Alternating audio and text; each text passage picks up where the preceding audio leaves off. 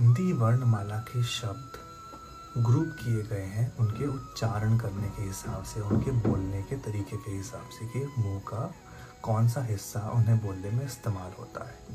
क, ख, ग, घ छ शायद। अब इन सब का लिखने का तरीका तो अलग अलग है।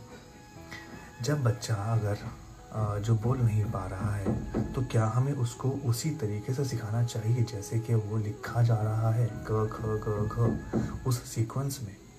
ये मैटर नहीं करता। ये ऑब्ज़र्व किया मैंने रेवांश को पढ़ाते पढ़ाते।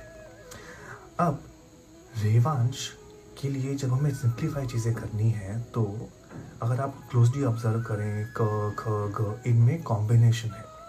क में व बनता है। पहले फिर एक छोटी पूंछ आती है। ऐसे ही ख में र और व का कॉम्बिनेशन है। ग में एक स्टैंडिंग लाइन है और एक स्टैंडिंग लाइन में सर्कल है। तो इन ये सब चीज़ें हैं कॉम्बिनेशन इसको हम पढ़ाते हुए अप्लाई करें तो पहले हम बच्चे को सिंप्लीफाई चीज़ें स्टैंडिंग लाइन र सिखाना व सिखाना इन सबसे शुरू करके हम उसको इन थोड़े से कॉम्प्लिकेटेड वर्ड्स पर लेकर जा सकते हैं या शब्दों पर लेकर जा सकते हैं। आ, इनका सीक्वेंस क्या है, ये मैटर नहीं करता, जब तक कि बच्चा ये पहचान पाता है कि शब्द कौन सा लिखा गया है। क्योंकि मुझे भी याद नहीं है कि क से गिया तक का सीक्वेंस क्या है।